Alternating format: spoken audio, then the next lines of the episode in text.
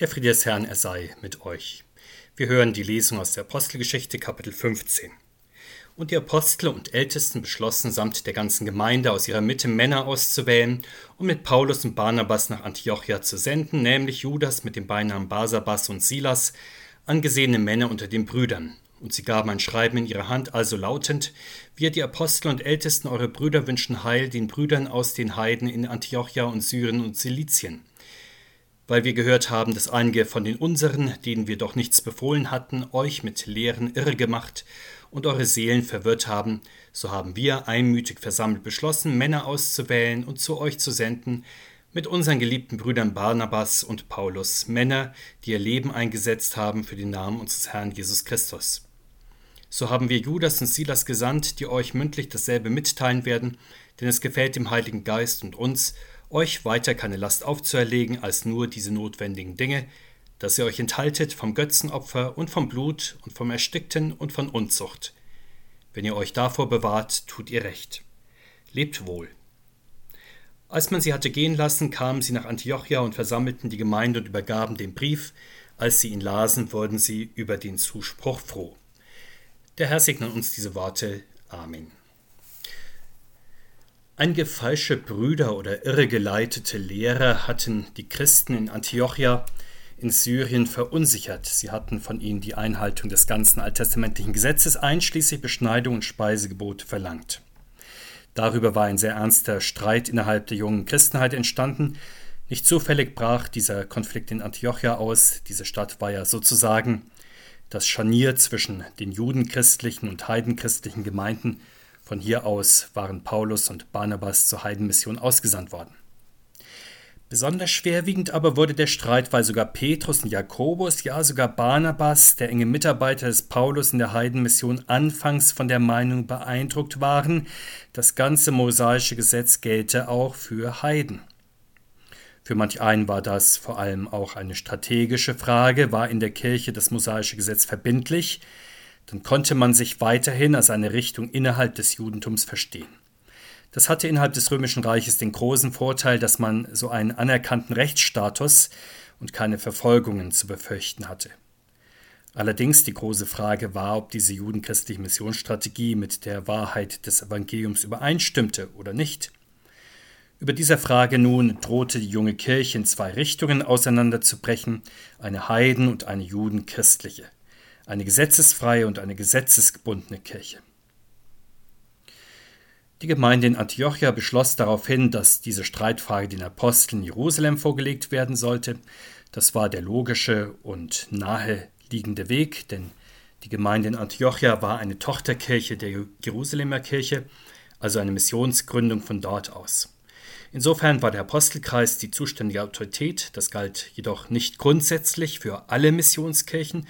Der Apostel Paulus machte einmal deutlich, dass für die Gemeinden, die aus seiner Missionstätigkeit hervorgegangen sind, keine Abhängigkeit vom Jerusalemer Apostelkreis bestand. In Jerusalem fand dann also das statt, was als Apostelkonzil in die Geschichte eingegangen ist eine Beratung der Apostel und Ältesten über die Frage nach der Gültigkeit des Gesetzes für Heidenchristen. Paulus und Barnabas streiten sich mit der pharisäischen Partei, dann führen Petrus und Jakobus das entscheidende Wort. Petrus tritt nun mutig und streitbar für die Gesetzesfreiheit des Evangeliums ein. Paulus und Barnabas berichten über das Wunder der Heidenbekehrung. Jakobus formuliert den kleinsten gemeinsamen Nenner an Gesetzestreue. Bis zum heutigen Tag gilt dieses Konzil als ein Muster für die Klärung von strittigen Fragen innerhalb der christlichen Kirche, ganz gleich, ob sie nun auf einem ökumenischen Konzil in der alten Kirche verhandelt wurden, auf einem mittelalterlichen Konzil, auf Konzilien der römischen Kirche, auf evangelischen Synoden der Gegenwart oder auch nur in einem Kirchenvorstand. Wie wurden die Entscheidungen gefunden, die dann auch die Einheit der Kirche garantierten? Das gelang auf dem Apostelkonzil nicht durch moralische Appelle an Einmütigkeit, Geschlossenheit, Gemeingeist, wie wir das zum Beispiel von Parteitagen kennen, aber auch nicht durch die menschliche Autorität und Durchsetzungskraft der maßgeblichen Kirchenführer oder kirchenpolitischen Gruppen, in diesem Fall der Jerusalemer Apostel. Wir sehen, wie Petrus und Jakobus aus der Heiligen Schrift die Beschlussvorlagen ziehen. Der im Wort Gottes wirksame Gottesgeist hilft ihnen, in der Frage nach der Gültigkeit des mosaischen Gesetzes wahre und falsche Lehre zu unterscheiden.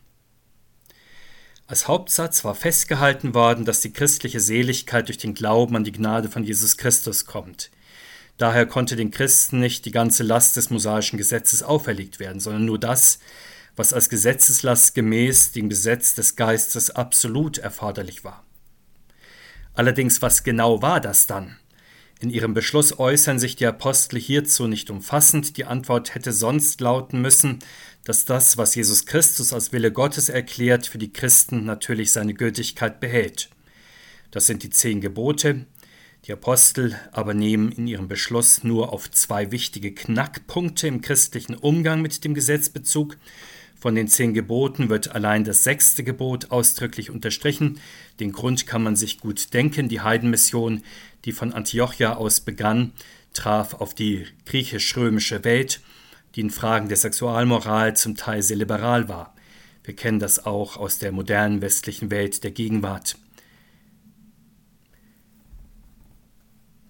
Der zweite Knackpunkt ist die Frage nach dem Umgang von Christen mit bestimmten Speisen. Die Apostel waren zwar der grundsätzlichen Überzeugung, dass es aufgrund der christlichen Freiheit für Christen keine generellen Speisegebote und Verbote geben kann, allerdings der Fleischverzehr in der antiken Welt brachte für Christen zahlreiche Fallstricke mit sich. Denn das auf dem Markt verkaufte Fleisch stammte zu einem großen Teil aus dem Opferdienst der Tempel. Es war also Götzenopferfleisch.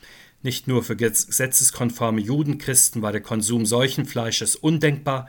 Auch mancher Heidenchrist kam durch den Verzehr dieses Fleisches in Gewissensnöte. Er fühlte sich wieder in die Gemeinschaft der Götzen versetzt, denen er doch für Christus erst entsagt hatte. Nun beruhigt der Apostel zwar die Gewissen, dass Fleischgenuss nichts an unserem Gottesverhältnis verändert, dennoch die Gemeinschaft in den christlichen Gemeinden war verschiedentlich gestört, weil manche Christen an der Freiheit der anderen beim Fleischverzehr Anstoß nahmen. Deshalb wurde die Maßgabe ausgegeben, dass die Gewissensstarken lieber den Gewissensschwachen zuliebe auf den Genuss von Götzenopferfleisch verzichten sollten nicht um dann andere über ihre Gewissensfreiheit richten zu lassen, sondern in einem Akt der Liebe und der Rücksichtnahme freiwilliger Art. Das war natürlich dann nicht ein Gebot, sondern nur ein Ratschlag um des lieben Friedens willen, um den schwachen christlichen Brüdern und Schwestern sowie den jüdischen Geschwistern keinen Anstoß zu geben und dem Aufbau der Gemeinde zu dienen. In der christlichen Gemeinde hat es zu allen Zeiten, vor allem beim zweiten Punkt, also bei der Frage nach dem Umgang mit menschlichen Ordnungen, schwierige Auseinandersetzungen gegeben. Bei den göttlichen Ordnungen liegt der Fall ja klar, sie müssen für eine christliche Gemeinde unbedingt verbindlich sein. Bei Menschenordnungen dagegen besteht Spielraum, auf sie muss und kann man sich gemeinschaftlich verständigen. So war es etwa in der Reformationszeit mit der Frage nach der Gottesdienstsprache, sollte man das altehrwürdige Kirchenlatein beibehalten oder zugunsten der Verständlichkeit in der Volkssprache Gottesdienst feiern.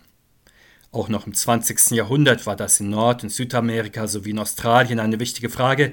Die ausgewanderten Deutschen etwa überlegten, ob sie mit der deutschen Gottesdienstsprache das religiöse Erbe klarer bewahrten oder lieber der Einfachheit und Verständlichkeit wegen sich auch im Gottesdienst an die Sprache der Mehrheitsgesellschaft in ihren neuen Ländern anpassen sollten.